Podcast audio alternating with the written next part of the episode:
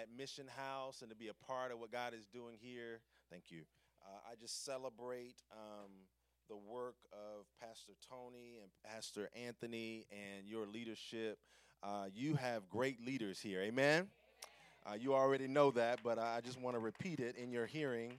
Um, you have some fantastic uh, leaders, and uh, and I have uh, been able to see from afar, and then at times when I've been able to come back uh, to to say to you that um, the work you're doing is making a kingdom impact. Amen. And uh, you may not always be able to see it, but I'm a witness that it is it is making an impact. Uh, you you already know you've been in a series called Origins on uh, the weekends, and then you've been in the Book of Acts on Wednesday nights or Tuesday nights with your labs. And uh, what I want to do today is kind of stay in that vein. I want to stay in the Book of Acts, if you don't mind, and and dig in a little bit. Uh, there's some things that I'm going to cover today that you've probably at some level already talked about, but I want to I want to uh, pray that you kind of see it with fresh eyes. Come on, say Amen, somebody. And uh, there's something I believe God wants to deposit in your spirit. And then next week, hopefully, uh, some of the things will be shared. Uh, will be able to encourage you and to to challenge you and to spur you on towards good things. Amen. Um, but let me start with a, a, personal story. So when I was in uh, middle school, I was actually just going into middle school. My grandfather invited our um, asked my parents to bring me and my brother over to their home, uh, and um, I didn't realize that he had actually invited all the grandchildren. And all of us showed up at the home. We had no idea what he was doing. Uh, but we found ourselves at some point, he would take us around the land. Now, this, uh, my grandparents were people who had Sunday dinners. Come on, say amen, somebody. If you've ever seen the, the movie Soul Food and, and you know what I'm talking about, that was my grandpa's house, right? Every every Sunday. I mean, there would be 30, 40 people uh, at the house. And so uh, they loved on people through food. He was a farmer. She worked in the cafeteria at local at a local school. And so uh, that was their way of ministering to people. And so my grandfather took us out and we got a private tour. I had my private tour with him where he walked around the farmland. He showed me where things were, how they grew. He, he said several things to me. I don't remember everything, but I remember a couple things. One I remember is I remember him saying he loved me. I, remembered him. Uh, uh, I, remembered him laying his weathered, uh, wrinkled, calloused hands on my forehead and giving me him, his blessing. And then I remember him saying, You have a calling on your life. Those words mark my life and my ministry uh, ever since. A few minutes later, we're sitting on the carport with all the children. I look over, glance at my grandfather. He's resting. And all of a sudden, I see him uh, give this long breath. And there was kind of this peace that filled the carport uh, until my aunt walked out the door and recognized what had happened. Uh, my grandfather, pillar of faith, the person who never was ordained to preach, he, ne- he never was licensed uh, to, to preach the gospel, but people would call on him regularly just to pray. He's the kind of person that when he prayed, it felt like heaven moved. Y'all, y'all hear what I'm saying? That, that, that patriarch died right, right in front of me.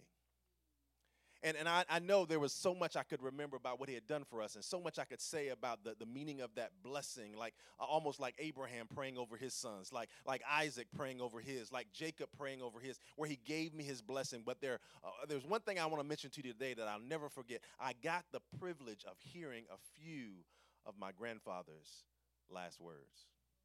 Last, last words are important last words are significant.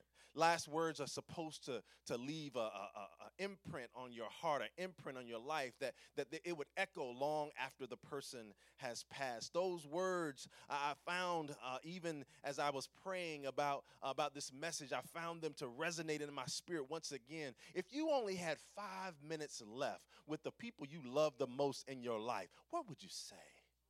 Oh, oh, you give it some thought. Oh, oh, you'd want those words to matter. You, you, you would not mince words. You would want them to be clear because last words, last words are significant. For my grandfather, it was about faith. It was about family. It was about leaving a legacy. And so he gathered, he knew what was coming. He gathered all of us around him and he spoke into our lives.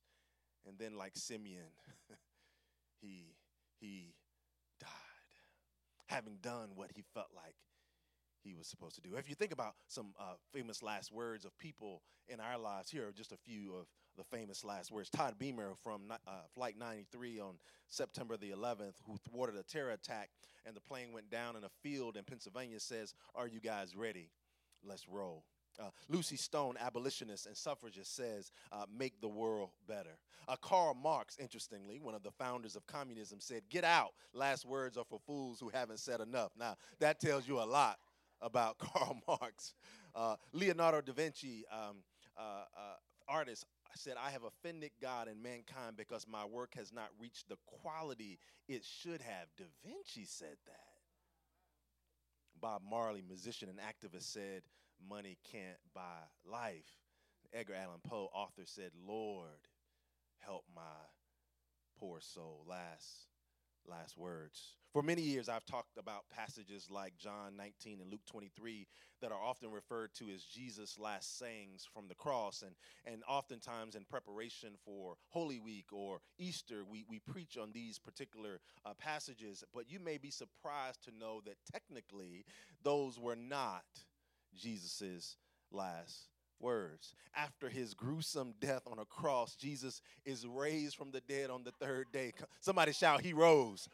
Yeah, he got up with all power in his hands. But here's the thing like, he didn't just ascend into heaven. The Bible says that he walked among them for 40 days. He showed himself to be alive and he, he performed miracles and he spoke some words into his disciples, much like my grandfather spoke into me before he left. He said things like, All authority in heaven and on earth have been given to me. Go. Somebody shout, Go.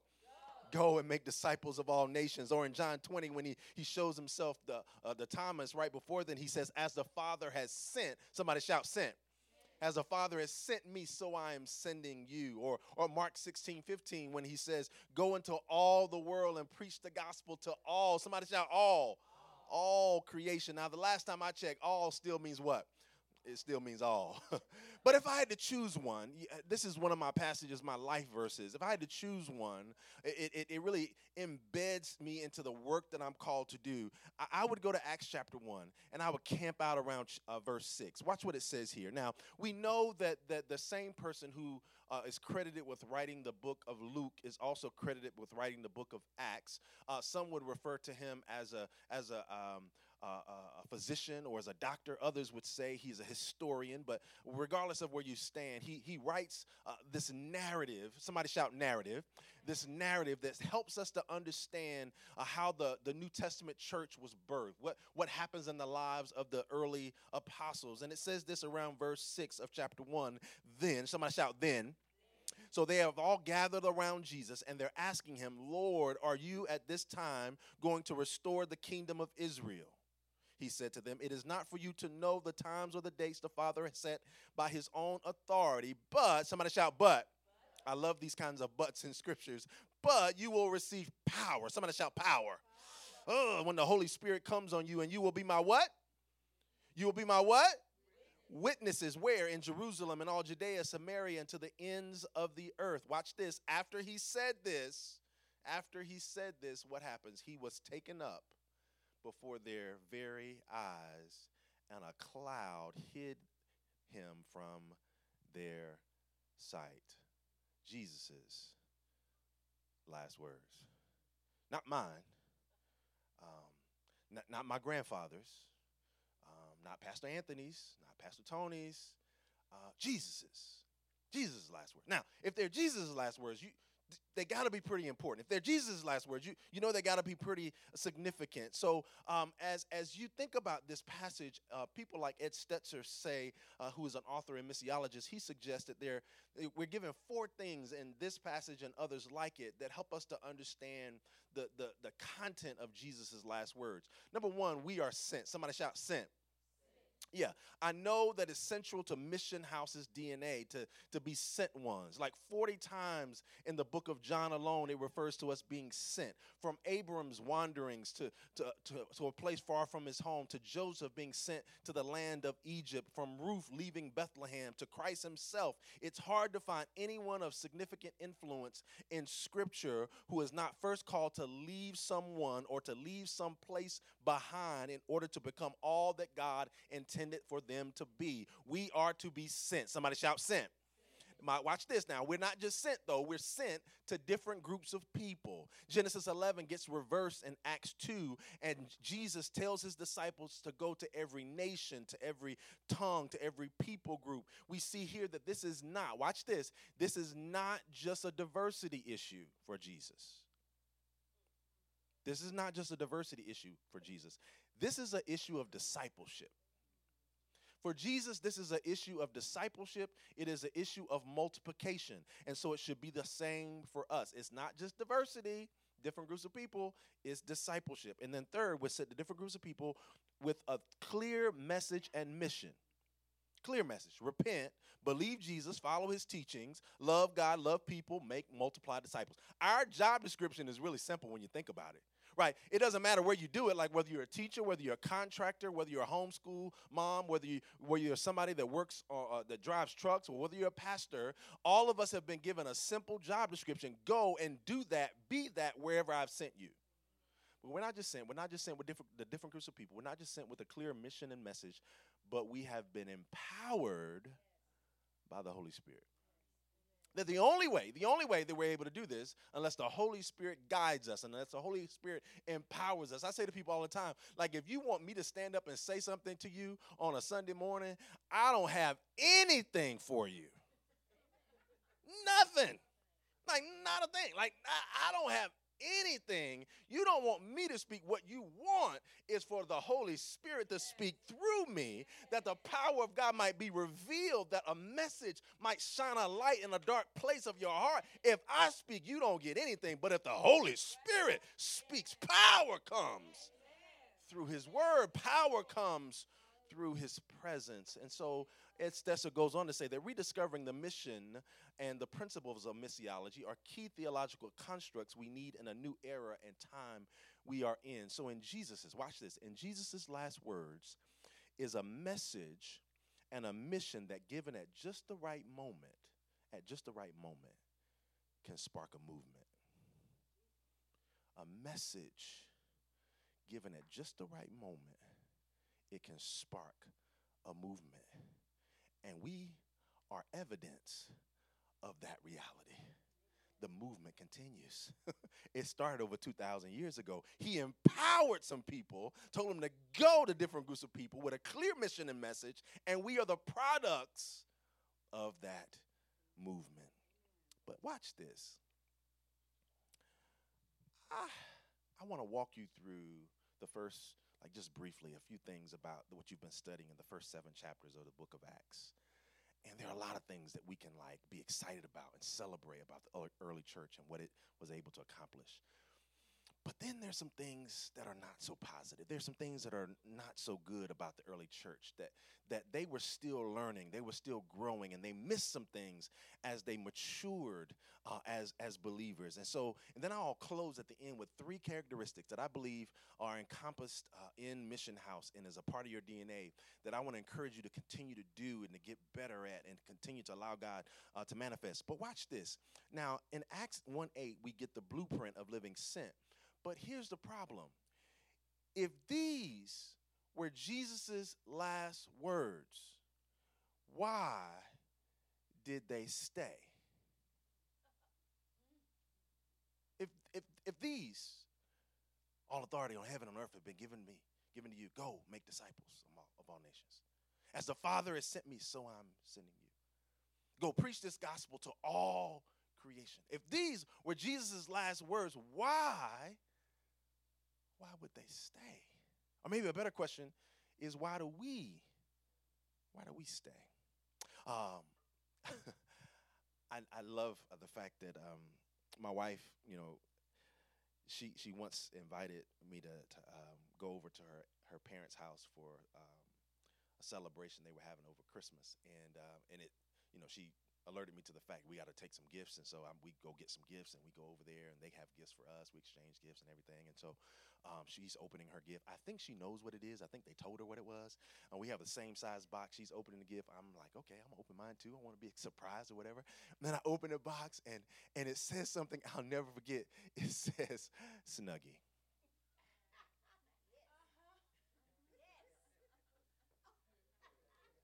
Now, I'm a 230 pound manly man, and there's something about the word snuggie. It just doesn't fit me. It just it just doesn't fit me. And so you do what you're supposed to do. I hug them and say, "Thank you very much." And I'm like, "Oh God, what am I gonna do with this?" And so I take that box home. My wife takes hers. She puts it on. She tries it on. She's like, "Don't you love it?" Like, oh. I take my snuggie box and I put that thing in the garage up on the top shelf. I mean, the shelf that nobody goes to unless you're moving. And that thing is collecting dust, it's collecting cobwebs, you know, until one cold, brisk evening. I'm downstairs watching the game. And I'm looking around for like some blankets, and the kids are taking everything upstairs. And I'm like, I ain't got nothing to put over my toes or nothing right now. And then I remembered Snuggie. Oh boy, I tiptoed in that garage because everybody was sleeping. I reached up on that top shelf. I slid that thing off. I took it out of the box and I slid my arms in that thing. It is nothing but a robe turned backwards. That's all it is.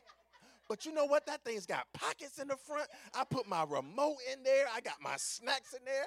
I am so comfortable. And then my wife come downstairs. Oh gosh, I gotta take it off. And I'm like, oh, I ain't taking this thing off. I am too comfortable. And she says, uh, I see you rocking the snuggie. I said, yeah, it's all good around here, you know what I'm saying? But here's my point. I think sometimes, I think sometimes we think a life with Jesus is a life in a snuggie. I, I think sometimes we we believe that everything's just supposed to be the right temperature, that we're supposed to always have all the resources, that we always supposed to feel prepared, that everybody's gonna like us. Like we, we think that walking with Jesus is supposed to be a life and a snuggie that somehow if it's not, not a snuggie life that there's something wrong with god but the reality is a walk with jesus is never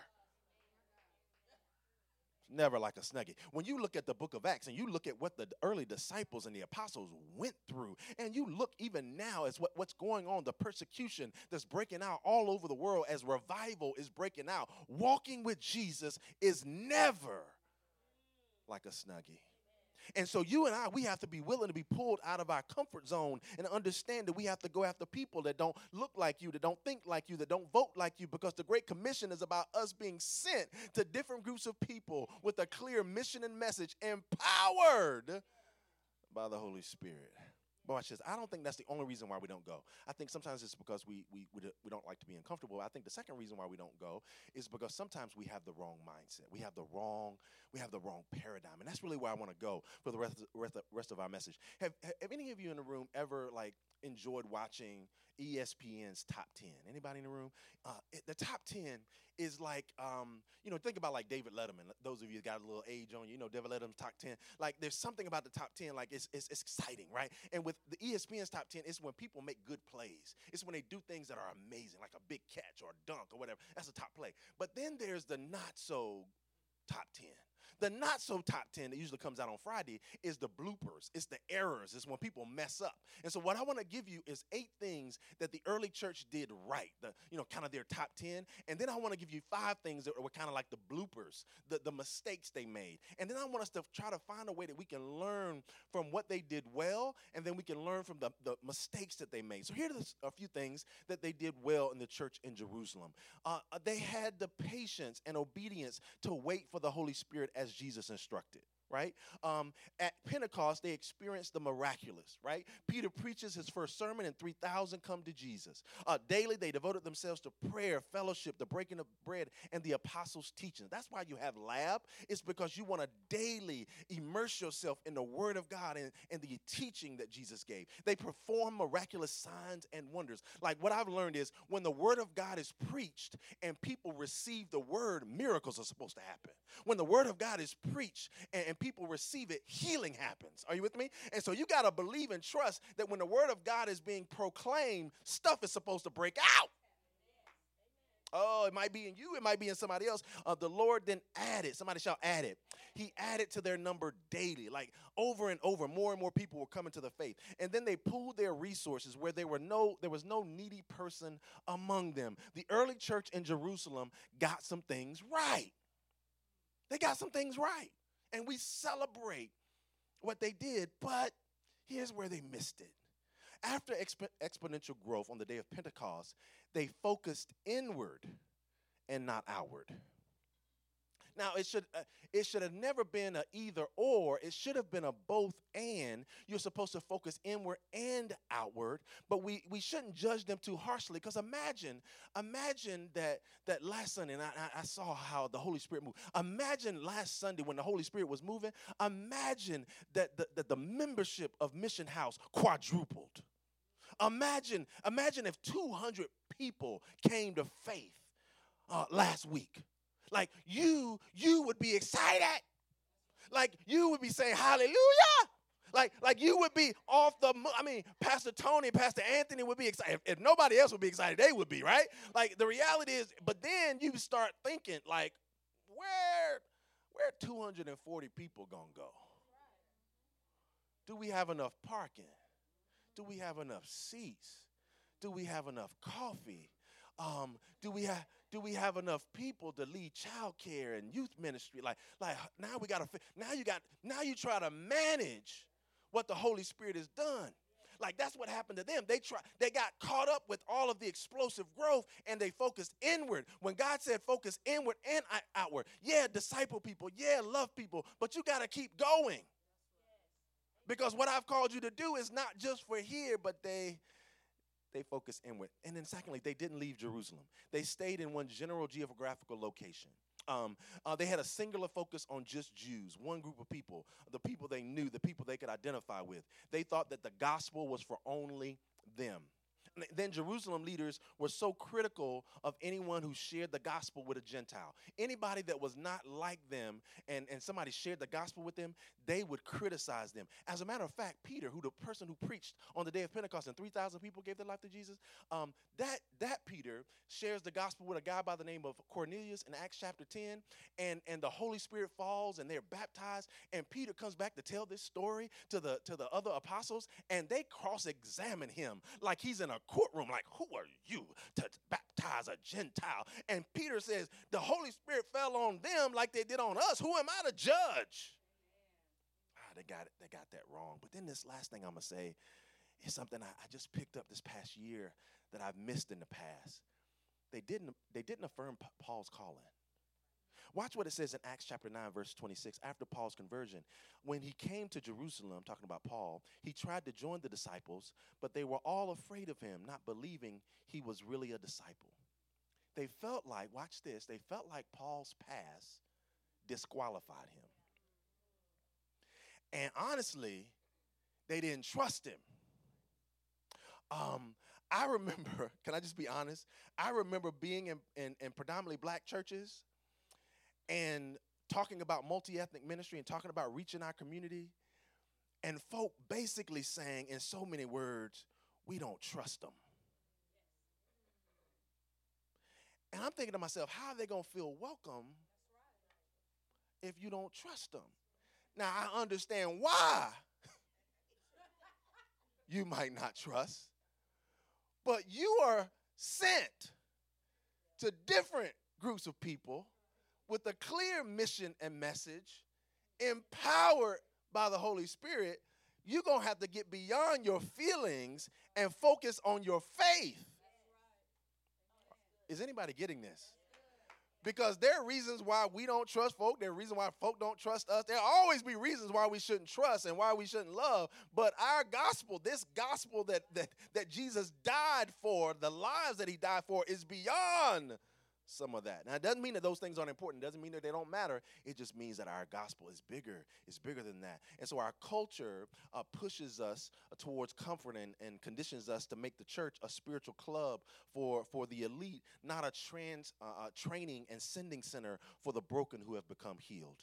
Now, let me say this don't let your church uh, become a cul de sac in God's Great Commission Highway. I'm gonna say that again because that's really important. Like, don't let this church become a cul-de-sac in God's great commission highway. Don't let your heart become a cul-de-sac. Um, now we got to be careful, like in this text, uh, because they they didn't they didn't affirm Paul. They saw his ministry as not important. He became invisible to him for to them. And as a matter of fact, you don't hear very much about Paul again until Acts chapter 11, which is the verse we're going to be dealing with in just a moment. Um, so I want to say to you, man, sometimes we miss the blessing of God because we overlook the people God is raising up among us. Like we miss the blessing of the relationship because we're so consumed with somebody else when God might be raising up a Paul of our generation. Now, this doesn't make a whole lot of sense to you if you don't know who Paul becomes. Paul becomes the greatest apostle, uh, the greatest leader in the early church. He writes more books in the New Testament than any other apostle, all, more than the all the disciples combined, and they're not even affirming his gifts. They're not even affirming his calling in Jerusalem because they're afraid. And fear left unchecked will destroy a local church. Fear left unchecked will destroy you, it will destroy me. Now, I'm certainly not saying that the church in Jerusalem was a failure by any means, but it seems they missed part of Jesus' message and their intended mission. His last words aren't just for some of us, but his last words are for all of us. Uh, Philip, uh, seems to get it when he goes to the Samaritans. He seems to get it when he goes to the Ethiopian eunuch in Acts chapter 8. And Mission House is a church that is trying to live out of these principles. But I sense as you go forward that God is calling you even to more. Somebody shout more. So let me try to describe it this way. There's a big difference between a lake and a river. Um, we spent, uh, let me just talk about it from a lake and an ocean standpoint first. So we spent four years in Grand Rapids, Michigan. We were we were on staff at a, a pretty large multi-ethnic church up there, and um, there was Lake Michigan. Lake Michigan is beautiful. I mean, you don't have to worry about salt water. Come on, say amen, somebody. I mean, and, and up there, it hardly ever gets above 90. Come on, say amen. I mean, it was beautiful. Now, the winters are hard. The winters are hard. Like, I never got used to the snow. But man, the spring and the summer is beautiful. But there's a big difference between Lake Michigan and the Atlantic Ocean. Oh, they they different.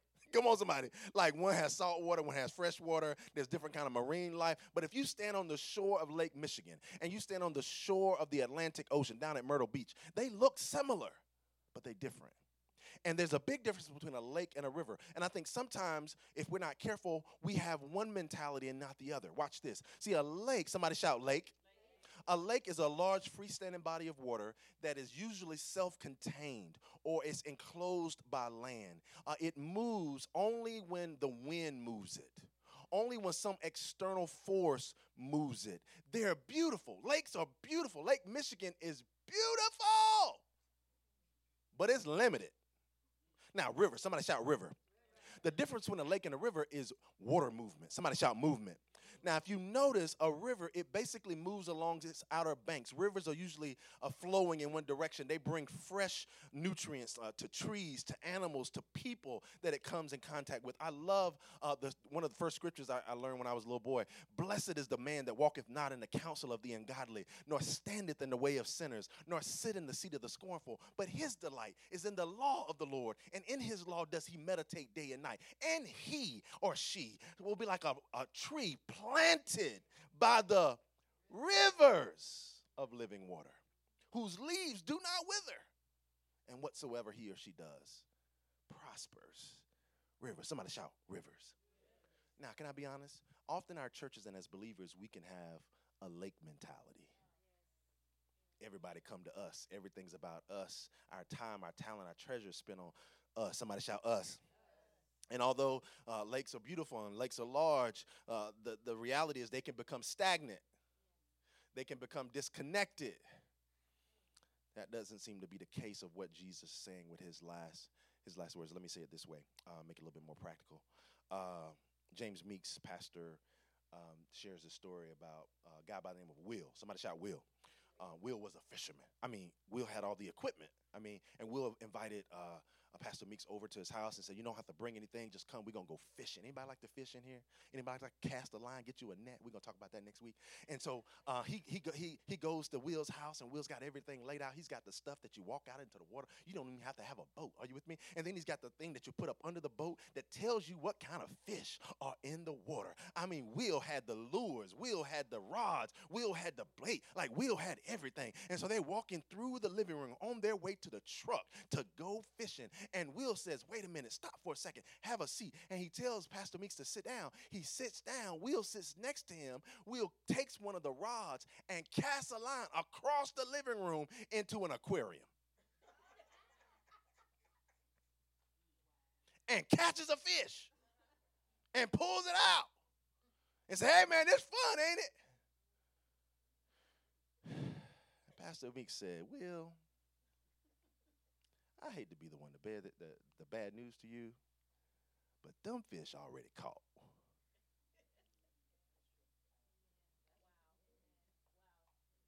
Anybody get where I'm going? D- them, Will? Somebody already caught them fish.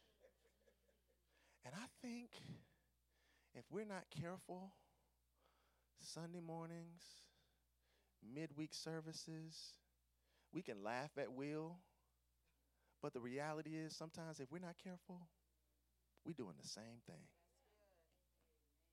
When we're supposed to live sent to different groups of people with a clear mission and message, empowered by the Holy Spirit, and seemingly what we do on Sundays is casting a line across the living room into an aquarium of people we see every week over and over and over again you and I, we have to live out not just Acts 1 8, but we have to understand that when we don't, God will send something to make us move. And so God sends persecution in Acts 7, and they are sent out in Acts 8 1. They don't respond to God going until they are experiencing persecution. Is anybody getting this? Like, what is it going to take for you to go? What is it going to take for you to share the gospel with your people at your workplace? What is it going to take for you to share gospel with people at your school? Like, like how much do you how much do you love them to where you would bring this message of hope, this message of love to them? Oh my goodness, but how much do you not care for them that you would have this hope and not share it? And not share it. Oh my goodness. Acts 11. Let's go here and uh, we're going to wrap this thing up. Acts 11, beginning at verse 19. It says, Now. Somebody shout, Now.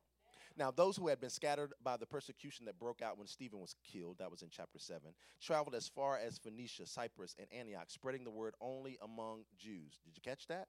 So, some, even after all of this, they still just talking to people like them. Verse 20. Some of them, however, somebody shout, however, thank God, some of them had some sense. However, men from Cyprus and Cyrene went to where? Antioch and began to speak to Greeks also, telling them the good news about the Lord Jesus. Watch this. Now, they're doing what Jesus commanded. Watch what the next verse says. Mm. Oh, somebody, somebody needs to get this. Like when you really do what he tells you to do, watch what happens. Verse 21 The Lord's hand was with them. And what? A great number. That doesn't sound like adding, that sounds like multiplying. And a great number of people believed and turned to the Lord. Watch this. News about it traveled so quickly that it reached Jerusalem, the same people who didn't want the gospel being shared with them. And they sent Barnabas to Antioch. In other words, they're saying, go check that out. We don't trust it. Uh, what are they doing over there? Can I just put my own little thing on it? When he arrived, watch that. When he arrived and saw what the grace of God had done, watch this, this is Barnabas, he was glad and encouraged them out. Now, this is the same Barnabas that when they didn't trust Paul and they disqualified Paul because of his past, it was Barnabas who spoke up for Paul in Acts 9. It was Barnabas who said, Y'all need to allow this brother to use his gift. Y'all need to allow, watch this. This is this is that Barnabas. And he, he encouraged them. He didn't rebuke them. He didn't call them into a courtroom. He encouraged them to remain true to the Lord with all their hearts. Thank God for Barnabas. Thank God for the son of encouragement. Thank God for some people that got some sense. He was a good man, full of the, uh, faith, uh, Holy Spirit, and the faith, and a great number. There he goes again. A great number. Somebody shout a great number. A great number of people were brought to the Lord. Watch what happens next because it's really important. Then, verse 25. Then Barnabas uh, went to Tarsus. What? Hold up. They didn't send you from Tarsus, Barnabas. They sent you from where? Jerusalem. So, why on earth are you going to Tarsus, which is a part of Asia Minor? It's not Jerusalem. I'll tell you why. To look for Saul, to look for the one they had rejected, to look for the one that they didn't affirm.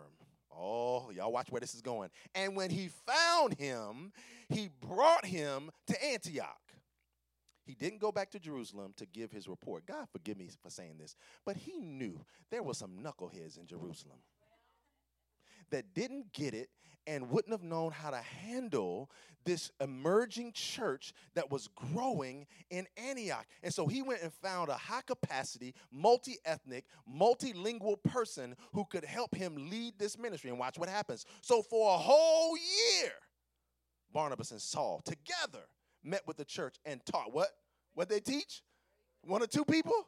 Oh no, they taught a what? A great number of people. Watch this. The disciples were first called Christians at Antioch. Wait a minute. They weren't called Christians in Jerusalem?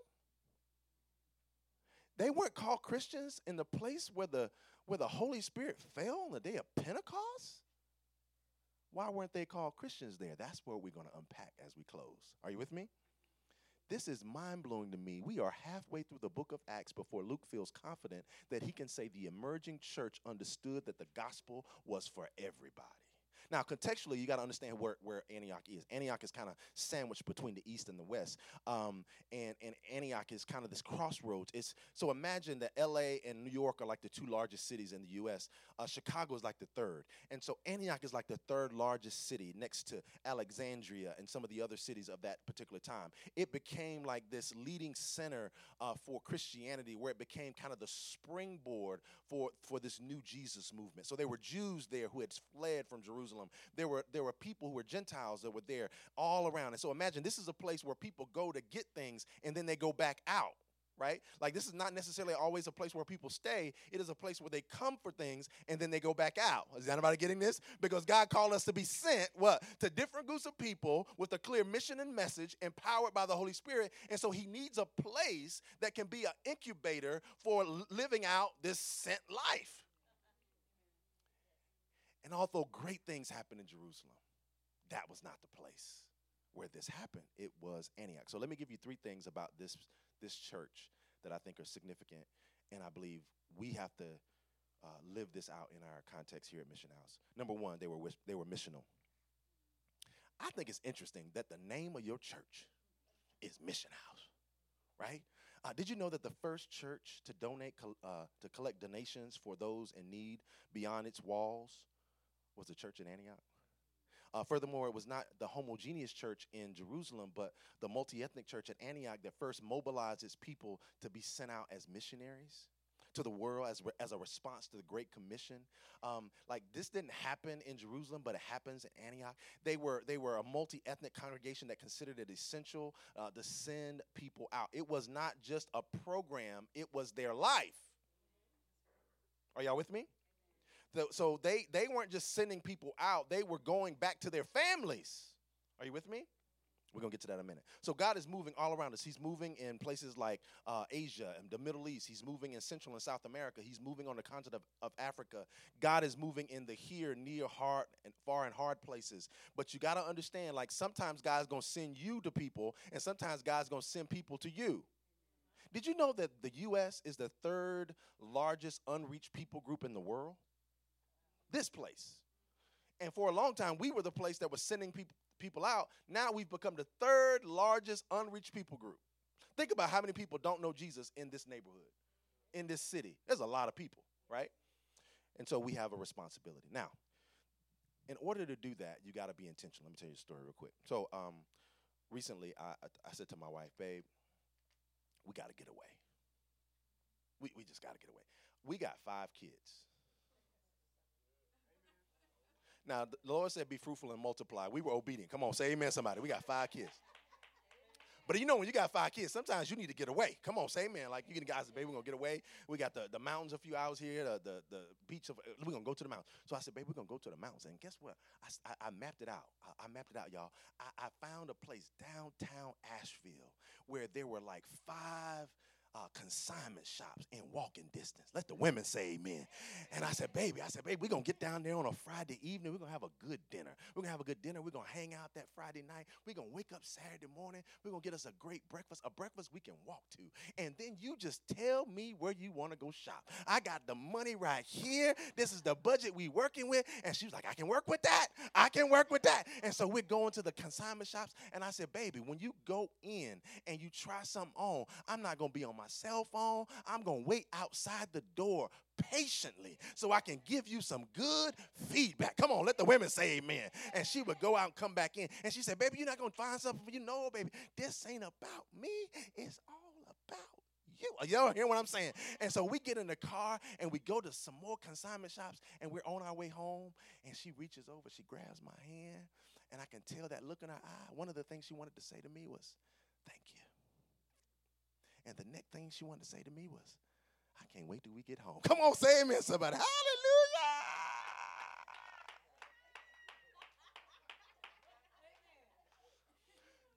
But that wouldn't have happened. Watch this. If I was not intentional about knowing what she likes and knowing what fills her tank. Is anybody getting this? Now, it wouldn't have been that exciting had I said, we're going to go down to uh, Buffalo Wild Wings and we're going to watch an MMA fight for two hours and we're going to eat chicken wings. That would not have been exciting. That would have been torture for my wife. Come on, say amen. Like some of y'all might have loved that, but my wife was like, uh uh, not for me. And so, what I'm saying to you is being missional is being intentional it's being intentional. It's understanding people's culture. It's understanding their their, their joys, their pains, their, their, their, their, their sorrows. It's understanding all of the things that are happening in their life and loving them right where they are. The early church was missional. Not only were they missional, they were multi ethnic. Uh, Cyprus was an island in the Mediterranean Sea, and Cyrene, Cyrene is a city on the North African coast, which is modern day Libya. Niger was in West Africa. Manaen was from Palestine. Paul is from Tarsus, which is a part of Asia Minor. Uh, early church planters and believers reading this book would have clearly understood what Luke's point was in telling us where these people were from. He's saying we have to empower diverse leaders. So, why did this church care so much about the world? They care so much about the world because they reflected the world.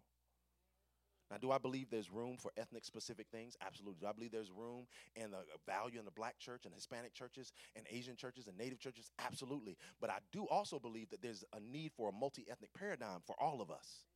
I believe there's a reason why we have a language specific ministries as well, but we all need to have a multi ethnic paradigm. Uh, Ephesians 2 says this is a race, a ethnicity, a culture transcending gospel, not erasing. Come on, say amen. Not erasing, but a culture, race, ethnicity transcending gospel. This is bigger than all that man-made stuff. This is this is big, bigger than even all the biological stuff. Now, it, it's not that those histories and those realities aren't important. They feed into how we are intentional. Come on, say amen. But they should never trump the gospel. And what was happening in this text in Jerusalem, uh, even when, if you go back to the Hellenistic Jews, where, where they were trying to figure out uh, how to feed people, right? And some people were being left out. Did you know that what happened in that context is basically them saying, like, we're not going to feed you because you're a different culture? The church. And so the people came together, they prayed, and they raised up leaders who were Hellenistic leaders, right? These were leaders who were culturally relevant to that group of people. And they said, you know what? They are not going to look over these people because they are part of that group. Are y'all getting this? Like this was happening in the early church. Now, the reality is some of that stuff is still happening. 11 o'clock on Sunday is still the most segregated hour in our nation to this day. And it's partially because this is something God wants us to work through. Now, for many years, our definition of a multi ethnic church has mostly been centered around church numbers, right? Uh, but we see in the early church that it's far more than that. For, for years, books like Divided by Faith, which is a great book, uh, in 2000 gave us the number 20% as kind of this important turning point where churches uh, who have um, more than 20% or less than 80% uh, of the majority are becoming multi ethnic churches. And, and what we've done, though, is we've allowed the culture and we've allowed our fears to, to push us to a place where we have remained mono ethnic. Somebody say, ouch. Doing this kind of work is hard because you got to deal with other people's lives. Come on, say amen. You got to deal with other people's politics. Oh, come on, say amen, somebody. You got to deal with other people's values. And the early church says this is this this gospel transcends all of that. And I want I want you to know you're empowered by the Holy Spirit to move into relationship with people beyond all those things. You got to be intentional, understand what they, how they matter, but you have to press past those things to see something deeper. Now, let me let me share this definition of a multi-ethnic church, and uh, I'm going to unpack this a little bit more next week. But uh, a healthy multi-ethnic church, watch this. It's not just numbers. A healthy multi-ethnic church is one in which men and women of ethnic and economic diversity, watch this, walk, work, and worship together, God together, as one. Why? To advance a credible witness of God's love for all people what was so amazing about this church in Antioch is people were coming together who don't normally come together. Men and women were coming together. That didn't usually happen. Poor and rich were coming together. That didn't usually happen. Jew and Gentile were coming together. That show enough didn't happen. Come on, say amen. And when you're in the South, black people and white people coming together, that don't normally happen unless we working, unless we at school where we gotta go. Come on, say amen. That don't happen where you choose to go. See, church becomes a place you choose. Are you with me? So it becomes a credible witness of God's love for all people. We our credibility becomes questioned when we don't live this out. What kind of gospel and God do you serve that keeps us separate? Oh, I'm not to go there too long uh, renew, reconcile, and redeem broken relationships, both individual and collective. Establish equitable systems. Somebody say systems. It's not just about the personal relationships. You got to deal with the systems. You got to deal with power. That's where we're going next week. You got to deal with the leadership and the authority and the governance and oversight within the organization. And then they champion justice, which is something you do very well here. You champion justice, mercy, and compassion in their community. And then they embrace the tension of sound theological reflection, lament, and applicational relevance in an increasingly complex intersectional society. That is what a healthy, multi ethnic church looks like. But to do all that stuff, you're going to need the Holy Spirit. To do all that stuff, you're going to have to be willing to die to yourself. You got to be willing to love people that you sometimes don't like.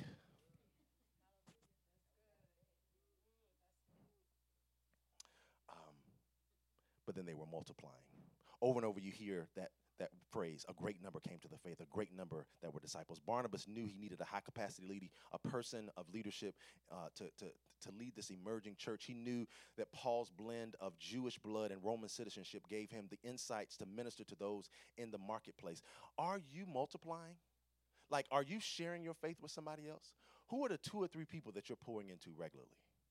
And how are you encouraging them to pour into somebody else? Right? Like what we're doing should be multiplying. What we're doing should actually have a great number of people coming to the faith. A great number, a great number. And when that doesn't happen, it's an indicator that somehow we've gotten stumped somewhere in the process. Now, I'm not talking about, now, hear me closely, because I said this the last time I was here. I'm not talking about the fact that everybody comes to your church.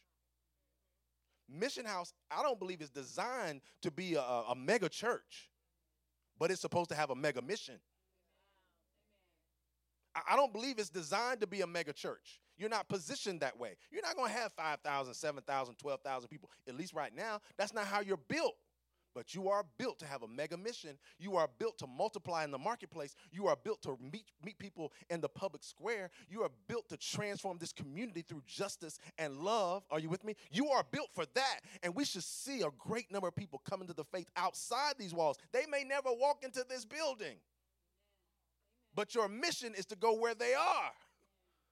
And you come here and you get equipped and you go out and do it some more. And, and you, you bless people and you love people and you lead people to Jesus. Watch this. When, when Philip when Philip met the Ethiopian eunuch, did you notice he didn't say after he baptized him, come to my church and be one of my uh, be on my board? He didn't say, you know, you got a ministry for children, come and lead our children's ministry. He didn't say, you know what, I heard your voice when you were praying. You got a great voice. Why don't you come lead our worship team? He didn't say that. He sent him off because he knew the anointing and the power of the Holy Spirit that caused him to go to him is the same Holy Spirit that will keep him wherever he sent him and he released him to go back to the place where he served, back to the palace where he led, and he was supposed to make disciples there. That's what Mission House is supposed to do. Are y'all, are y'all hearing this? So is are you multiplying? So let me tell you this last story, and I'm done. Um, so there's a story of um, this janitor who was in a high school, and um, he kept running into a problem. Kept going to the girls' bathroom, and on the mirror in the girl's bathroom, he just kept seeing lipstick over and over and over and over and over and over and over and over again. Lipstick. And he went to the principal. He said, I don't know why. Like every time I go in about three o'clock in the afternoon, the, the, the mirror is covered with like different colors of lipstick. And so the principal steps in. He calls all the girls together. He says, Ladies, um, what I want to tell you today is how the janitor cleans the mirror he said um, he takes his mop and he he puts the mop in the toilet to get what might be seemingly clean water.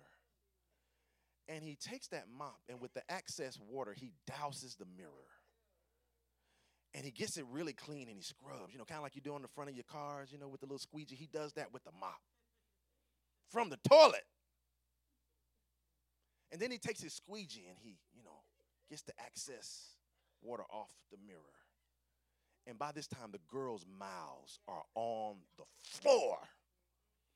And he says to the girls, Girls, will we have any more problems with mi- lipstick on mirrors? And every girl in the room said, Absolutely not. Because now, when they walk in that bathroom and they see that mirror, the only thing they think about is toilet and toilet water. What's my point? When you think about your job description, when you think about Acts 1 6 through 8, I want you to see it totally different. That you are called to be sent, but you are sent to different groups of people with a clear mission and message, empowered by the Holy Spirit, and you're not supposed to have a lake mentality. You're supposed to have a river mentality. Moving, going, loving, sharing, being challenged every single day. And so, are you going to be like me in that living room with my snuggie? Or are you going to live the adventure? Of being led by the Holy Spirit in the places that you're not even prepared to go to, and places where people are not always going to receive you, and sometimes they're not even going to like you, and you're not even going to like them. But Jonah, you got to go to the city. Come on, say amen. I'm dealing with something right now where it's like, God, for real, for real, do you want me to say that? For real, for real, do you want me to do that? God, God, that's going to cost me something. And then he said to me, What did it cost me? It'll never cost you that. It'll never cost you that. And so, my prayers to you is it would be a terrible thing to know and understand Jesus' last words and not take them seriously. To know and understand Jesus' last words and they not be an integral part of your life and your ministry. When you look at this text again, I pray that you never, ever see it the same. I pray that you see that you're to live sent to different groups of people, clear mission and message, empowered by the Holy Spirit. Please stand. Please stand. Father, God, you know the anointing. You know that your word does not return void, but it will accomplish the thing whereunto it has been sent. You know what we're all wrestling with, individually and collectively, as you call us to live sent. And God, I pray that whatever work in our hearts needs to happen, that you would move by your spirit, that you would sober us right now, that we would hear your voice, and that we would have the courage to respond to you in obedience. God, give us courage. Give us courage to step out of our comfort zones. God, give us patience. Give, give us patience with people who sometimes do stuff that's just silly, that's just ignorant, that's just not, not healthy, but you want us to love them through it. You want us to stand with them. You want us to encourage them because, God, there was a time when we did ignorant, silly, stupid stuff too. So, God, whatever it is you want us to do, as we're sent to different groups of people with a clear mission and message, empowered by your Spirit, God, would you would you do the work in us? Would you prepare the way? Would you do the work in them, God, so that they're open to this gospel, they're open to this message that you've given us? And God, I pray, I pray, I pray that we do not have a lake mentality. I pray that we have a river mentality. And I pray, God, that the, the kingdom force you've called us into, that it will advance, and ultimately that you will be glorified. It's in the matchless name of Jesus we pray. Let somebody shout, Amen. Amen. Amen. Amen. Amen. Oh, we can do better than that. We can do better than that. Amen. Amen. Wow. Thank you, Pastor. You did not understand who you are and what you are called to do, you got it now. Amen. And I'm going to leave that there. I'm going to leave that there. That is good. And it's also good for those of you that uh, have been missing Bible Lab. He is on point. This is on point. And he's really gone in and gone back and clarified some more things. Took us into the deep and brought us back out. Amen. Amen. Amen. So these notes can tie in with what the notes that we've had. So thank you. Thank you, thank you, thank you. I just say, anybody got anything is just on your heart that has been said today? Any feedback? Any feedback?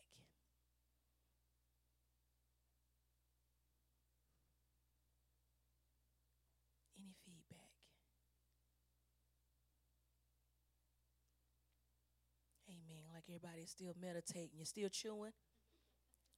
Chew it good. Don't choke. Chew it. Amen. Chew it. Amen. We thank you so much for that. We thank you. We cannot wait for next Sunday. We coming ready. Amen. Amen. Get your highlighters, your pen. We see now what we in for, right? Amen. Get a bigger piece of paper than I had. Amen. Amen. Take your notes. And then those of you that take notes, let's go home and look at that again. Let's digest that again. Let's keep eating that. That's our mission. That's our call. I saw so much of Mission House in those words. It makes sense now. We're not meant to be a mega church, but we got a mega mission. If I don't keep that's because sometimes we can look at numbers and we be like, what's going on? It's not meant. It's not meant. Amen. And he broke that down when he said, Y'all won't have enough coffee, y'all won't have enough parking. Amen. Come on, it makes sense. Like you know, you at where they go Paul. Amen. It makes sense. But this is the season that we're in. Amen. Amen. But we still got a call. So thank you. Thank you. Thank you. I'm going to have to go look at that again. Amen. Amen. So I thank God for Facebook Live. So you can look at it over and over and over again. Amen. Amen. At this time, do we have any announcements?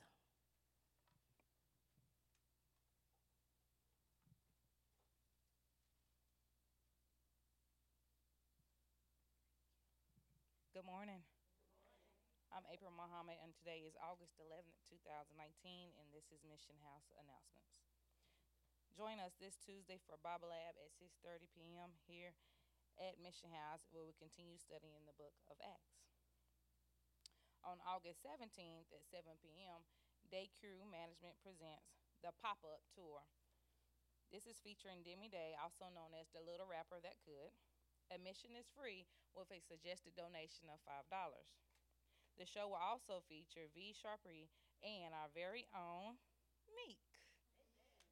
Please come out and support and share that on all social media platforms. On August 24th at 7:30 p.m. here at Mission House will be our next Fire Nights. Fire Nights for the new members here today or our guests is a culture night where we celebrate and showcase local artists and their work such as rap, comedy, poetry, song, storytelling, spoken word, and more. You can come share your fire or be inspired and we are going to support Meek in her recent production where she was in The Wiz with Piedmont Players. So this month our theme will be The Wiz. You can come dressed as your favorite character from the classic movie The Wiz, and we will be giving out prizes for that. On Tuesday, August 27 at 6:30 p.m., we will host a bi-monthly discussion on the book by Ibram Kendi, How to Be an Anti-Racist. A description of that book to give you some insight is quoted The only way to undo racism is to consistently identify and describe it, and then dismantle it. End quote. You can order your book today to be prepared for our first discussion. You can follow with Pastor Anthony Smith to do that. We're also calling our missioners who are our planners and ideas and people to come out to our next planning gathering. It will be planning out and mapping out the next six months at Mission House. This will be Saturday, August the 31st at 9 a.m. to 12 noon. Areas that will be covered will be our holidays like Thanksgiving, Christmas, New Year's, our Black History Month, our mission kids and youth, special community events, baptisms, and all our Gold Team projects. If you would like to attend, please confirm with Pastor Anthony Smith for Tony Cook Smith. At this time, that is all our announcements, and thank you again for attending Mission House. Saturday,